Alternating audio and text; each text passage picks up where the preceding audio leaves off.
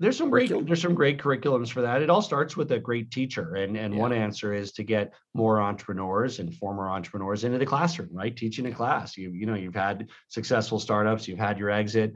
Uh, you know we should have a, a public education system that's very friendly to you know you don't want to be a full time teacher. I get that, but you want to go in you know three days a week for an hour a day to work with uh, 20 students on developing an entrepreneurial concept and just sort of leveraging that goodwill that's out there from the entrepreneurial community is something that we can do a lot better uh, uh, on the education side.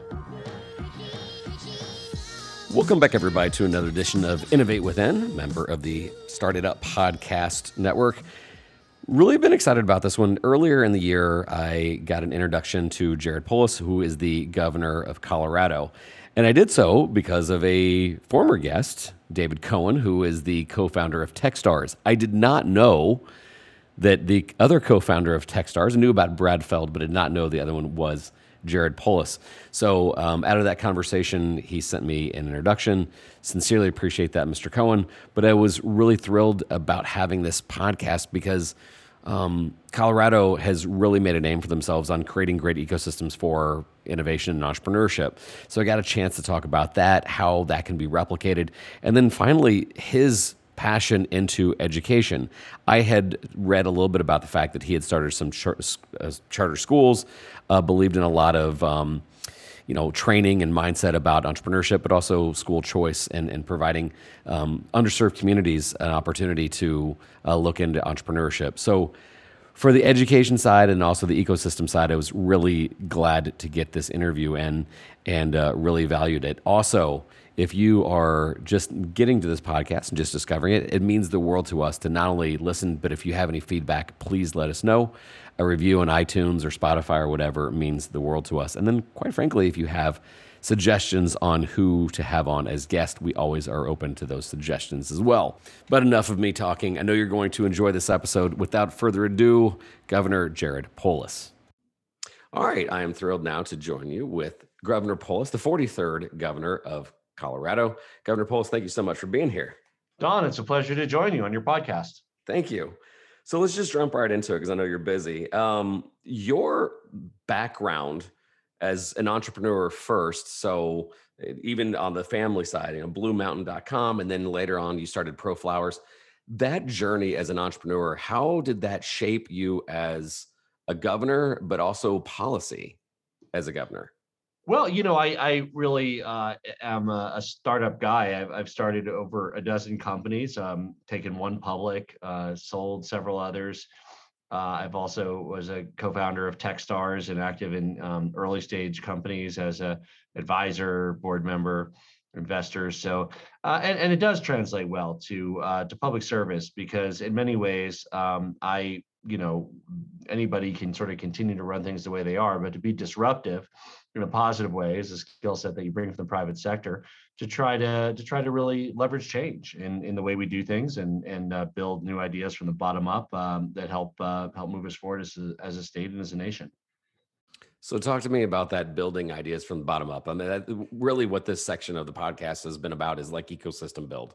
Uh, I've been talking to mayors, big and small. Uh, now we're talking to a governor. That you were in at the ground level when Boulder wasn't Boulder yet. So, tell me about that ecosystem and how those ideas came from the bottom up. Well, Boulder was always Boulder. I'm a native uh, of the town, but but I, I think you're right. It's become a lot more of a hotbed of entrepreneurial activity in in the the last uh, decade, and and it was always a creative place. Uh, you know, I think that when you look at successful startup ecosystems, it also often involves a community that has a world class university. We have that in Boulder University of Colorado. Uh, you know, new students, tech transfer, but also just sort of the vibrancy, the cultural vibrancy that comes with a college town. Uh, and, and it certainly wasn't any deliberate policy on behalf of the city of Boulder. It was really uh, a constellation of um, there being a number of uh, successful entrepreneurs and investors and us bringing them together in a way to create a new generation of entrepreneurs uh, with the idea of the mentoring uh, through the Techstars process. Yeah. So talk to me though about like the, those early days of Techstars. obviously, uh, David Cohen, Brad Feld when did all of a sudden you're like, we're, we're going to go big and we're going to go multi-state? Yeah, so at first it was not right. It was really, uh, can we can we pull this off? Is the you know really you know let's bring ten people with great ideas for a intensive summer to Boulder. You know, TechStars Class One, TechStars Class Two. Uh, not nearly the number of applicants they had later on. Uh, we had to kind of go out there and, and build a name for ourselves. But uh, what we found is that you know, as as you know, and as a funder as well as a venture capital funder, it's more about the people. Uh, the idea can always pivot. It can adapt and there's plenty of good ideas out there with the wrong teams to implement them. Um, so really, you're trying to find the right balance in a team. You know, could be two, three co-founders, whatever it is. Do they have the tech, the marketing vision, the strategic sense? And then, of course, those ideas pivot along the way. That's a a distant second as a concern uh, about whether their ideas currently articulated is is going to be a commercial success or not. So you guys have been doing this uh, before. I want to say accelerators were cool. Um, they are now. Uh, there's a lot of them. Uh, what are some of the things that you see that has been a positive, and what are you kind of concerned about with the proliferation of, you know, startup culture and several accelerators and several incubators? Yeah, I, I, don't think I could keep track of all the accelerators that exist today, Don. Uh, when we were starting TechStars, it was really just us, and there's you know Y Combinator. Um, there were absolutely incubators, even in in in, in Internet 1.0. You know, where I was active as an entrepreneur as well, kind of the late 90s, as we call it. Um, BlueMountain.com, ProFlowers.com. Uh, there were there were incubators, but the difference was while you might graduate from them, there wasn't like a defined program, and, and they were usually associated with funders who would have, you know, some common space for the three or four companies they funded. Uh, some would would grow there, uh, some would would eventually move out, some would go out of business. Um, but this concept of a, th- a two or three month intensive, where then they graduate and, and and and matriculate into kind of raising professional capital, eh, was very new at the time. And you're right. Now there's proliferation of programs, some high quality, some not uh, but overall, I'm thrilled with the proliferation of programs because what, what the young entrepreneurs often need is that kind of coaching and and and preparedness and network that helps them get their idea to the next step where it's actually fundable. What about the venture side? What are some of the concerns you see with just venture in general, and does it need to shake up? There's a lot more venture capital for early stage companies as well, for better and worse. Uh, you know, you you when, when you have these funds that invested in an enormous number of startups, I um, visited one of them, you know, years ago in Silicon Valley, uh, you know, six, seven years ago. I think it was, was it called a thousand startups, Don, or something like that, some crazy number, 500 startups. That was the name of it, right? Yeah. Um, you know, you tell me, was it 500, 1,000, whatever? I think, it, I think it was a 500 startups. Yeah. Yeah. And they like passed the 500. And like, so you can imagine though, as a portfolio manager, uh, and at the an investor, you, you can't spend a lot of time if you have three partners and you're invested in 500 companies. So it's not the same kind of value add and strategic sense that is the traditional venture capital model. It's not bad. In fact, it's good that these companies have access to early stage capital, but the investors making those decisions in, conventional venture capital, they're thinking, look, like maybe one out of four, one out of five will be a, a you know a, a, a, good hit. You know, maybe another one will break even, and kind of three will fall by the wayside. You know, that would be a normal calculus. When you're doing 500, 1,000 investments, you're saying I'm doing 500, probably 450 are going to be out of business, right? And then maybe I'll have two that are a unicorn, and and they're going to be the billion dollar valuation that buys back the whole fund. So it's just a different calculus, um, you know, that's at play with those. Yeah, what scares me in hearing you say that, and I, I've I've seen the same thing, is that the the level of love and attention you get if you're not one of those two out of 100 you know i i, I see similarities like in so many things coming like the housing market and obviously and even the publishing industry. Like the publishing industry i just remember um, talking to some authors that um, you know when the, when you get your book published a lot of times it's like hey good luck kid and there's not a lot of support because they're t- they're putting in their time and support with their their guaranteed successors. And so it was kind of a struggle and then therefore the publishing world went through a huge um, revolution and it was needed. And, and the same thing with like on the real estate side i think the the parallels there like the valuations like man i remember the early 2000s where all of a sudden everybody could get a mortgage and the valuations for the houses went up you know up the charts and it just started to not make sense and so we saw problems is do you sense a perfect storm of you know technology companies starting to get ridiculous valuations off of good rumors and everybody throwing money and and without stopping and and pausing and saying, "Is this right?" Well, look, what I care about the most is that good ideas can get funded, and that founders who don't have, you know, uh, well-connected parents and and and and didn't go to the elite business schools have a shot at, at getting the funding. Uh, and, and and you're right. When you're funded with a large group, you don't have the same hands-on help, but you've got you've got your shot. I mean, it comes down to your execution. Do you have the team, the idea? Can you get it done? Uh, can you meet the market demand? In starting a new business, the odds are against you in any business. I mean, they're against you whether you start a restaurant or even more so if you uh, do a startup in a new sector. But in general, it, what's a good thing is that compared to 15 or 20 years ago, there's a lot more early stage capital today. Yeah. Uh, not all that capital smart capital, not all that capital will see a return, but uh, it is more widely available uh, in the earlier stages than it was 15 or 20 years ago. That's a great point. And and obviously there's a lot of uh, cities kind of vying for that next Silicon Valley kind of thing, uh, the title. Uh, really, there's several spots around Colorado that are uh, obviously really well known for for startups.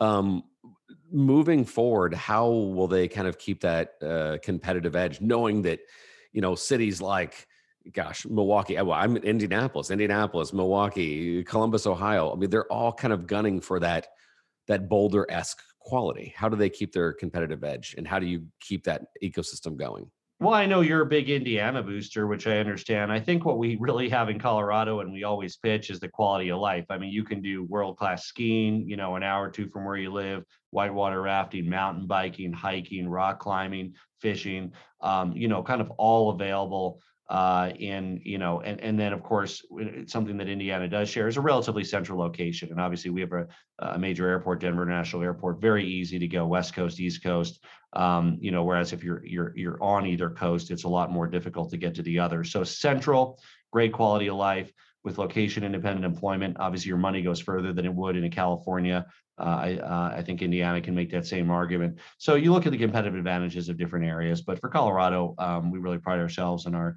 outdoor recreation and our, our great quality of life. Yeah. Uh, speaking of another similarity, I, I really admired the way both Indiana and you handled being COVID friendly and business friendly. Talk to me about some of those tough decisions to uh, do the right thing uh, health wise and also make sure that businesses were were not left out in the cold yeah you know i think i think some states uh, kind of went a little bit too far both ways right so you'll have states like california that in my opinion were shut down kind of too long too tight too long um, and then you would states that didn't take it seriously like south dakota uh, and just had death rates, you know, three, four times what ours was in Colorado. And and really not much to show for it. We, we tried to take a middle road and you know use mass in a smart way, smart way, and we had one of the shortest um, stay-at-home periods of any state, and and just try to be safe about how we space people. So as I said, like we want to be able to live our lives. It's not in the normal way, but it's also not in no way. It's just like being smart and taking the precautions we need to avoid a runaway death toll from this. Yeah, earlier on you were talking about um, some access and and i really wanted to to really shift the focus now on education. Seeing that you you got a great education you've been around entrepreneurial parents um, do you have a, a, feeling that more entrepreneurial let's just call it the entrepreneurial mindset needs to be introduced more in our k-12 system well, yes, both systemically and of course we also. I, I, there's two ways to take that question. One is, should students be exposed to entrepreneurship and, and starting their own company? And absolutely, and in high school, there's great programs where they do that. But I think the other eh, sort of element to the question is, how do we think about providing an education in an entrepreneurial, entrepreneurial way? Charter schools, schools of choice. We have a great one thing. Another thing we share, Indiana and Colorado, we have a great school choice ecosystem, meaning and I started, uh, and I, uh, I, was a social entrepreneur. I started two charter schools, and I was superintendent of one. So I, I just had an idea, uh, and then you know was it was an entrepreneur in the public sector, and and it's uh, the, all the laws and funding are uh, make you able to do that in Indiana and Colorado. That's we can't take that for granted. That's not the case in every state. In some states, they you can't just go out and start a public school. Yeah, actually, I'm, I'm. I promise you, I'm not softballing you this. Um, but I, I Well, we're finding a lot more similarities between Indiana and Colorado than I ever thought. You know, we always thought Uh, it well, I, a flat no, but I- place and we're a mountainous place, but we have when you look below the surface, we have a lot in common. Well, no, I, I again, not trying to softball you. Uh, I, I do think that. I think that there's comments like our governor is a Republican who had some COVID friendly responses, but was also trying to be business friendly. Uh, you're a Democrat that had the, the very similar centrist. Let's let's be um, cautious but uh, open minded about some things. So I appreciate that. But again, back to the education stuff. Um, it, I'm just going to state the obvious. Sometimes school choice and the Democratic Party don't get along. Uh, and so I, I, I, when I saw that you, and, and really, actually, I want to bring up the names of the, the charter schools because I think that the charter schools that I'm looking at were amazing, and I, and I appreciate that, and the fact that your foundation uh, recognizes teachers every year. Do yeah, you, you know, I, and I, you know, and then kind of being uh, bipartisan on both sides. I mean, of course, there's problems on, on the Democratic side. There's also problems on the Republican side yes, where there's a tendency to throw money at anybody operating a school without any quality metrics or accountability. So, you know, it's taxpayer money. We, we should be careful about it. We should be thoughtful. You know, eh, there needs to be a thoughtful process around that. You can't just throw it at anybody who calls himself a school. Uh, and there are Republicans who do. But same with, uh, yeah, absolutely. There's Democrats who um, uh, don't uh, react as positively to school choice as they should. Yeah, I I, I think that um, exactly. I, like, th- by the way, this is exactly the the thing that I look forward to when people uh, aren't necessarily toeing the party line on every single thing. And and I I just like the fact that when I was doing some research, and yes, the the the two schools that you started and and you've done a lot of uh, work there and this the fact that also your your foundation does work a lot um, and recognizes teachers every year was So, um, so one of them, Don, New America School. Uh, I started it back in uh, 03, a long time ago now. Um, and it, uh, I think it opened in 04, and I was superintendent for a couple of years before I ran for Congress. We work with uh, English language learners, so older, like uh, 15 to 19 year old English language learners. Uh, mostly newer immigrants. Many of them were not in conventional schools or it didn't work for them. And the focus is on English language literacy fluency, and then, of course, a high school education culminating in a degree. Uh, and it really took off well. There's three of them in Colorado. They're also in uh, New Mexico, uh, uh, Arizona. So they've really, um, they've really, uh, the models worked very well across the Southwest. Yeah, even saw your work with the Slice School Lunch Improvement for Children's Education. Oh, back when I was in Congress, right? yeah, yes. yeah, yeah, yeah, yeah. Well, all, all these things about I, I love, but um, just growing that ecosystem, and and, and again, like you know, I'm I'm a fan.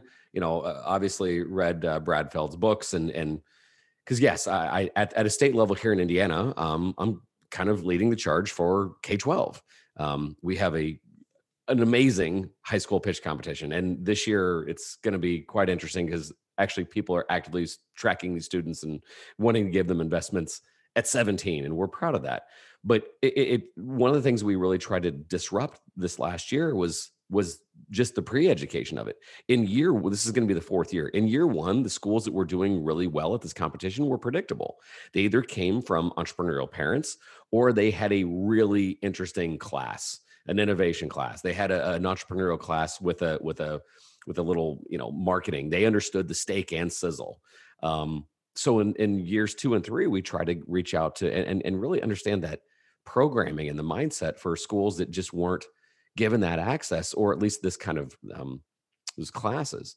So I, when when I saw how the startup community way and, and read that book, like I'm trying to see how that ecosystem of Boulder became Boulder, how that would look at a K 12 level, how we could get that systematically into the K 12 system to where more, like, you know, as we say in our, you know, in our competition, to get students to see problems as opportunities and to build and scale something around it. That's, you know, what I'm really wanting to find.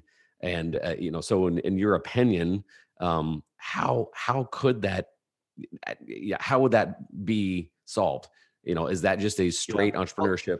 There's some great there's some great curriculums for that. It all starts with a great teacher, and and yeah. one answer is to get more entrepreneurs and former entrepreneurs into the classroom, right? Teaching a class. You you know you've had successful startups, you've had your exit. Uh, you know we should have a, a public education system that's very friendly to you know you don't want to be a full time teacher. I get that, but you want to go in you know three days a week for an hour a day to work with uh, 20 students on developing an entrepreneurial concept and just sort of leveraging that goodwill that's out there from the entrepreneurial community is something that we can do a lot better uh, uh, on the education side. Love it. Um, one last point uh, in your education, um, what was that? Uh, well, I, I should ask, who was your favorite teacher, and what was that lesson you really took away from it?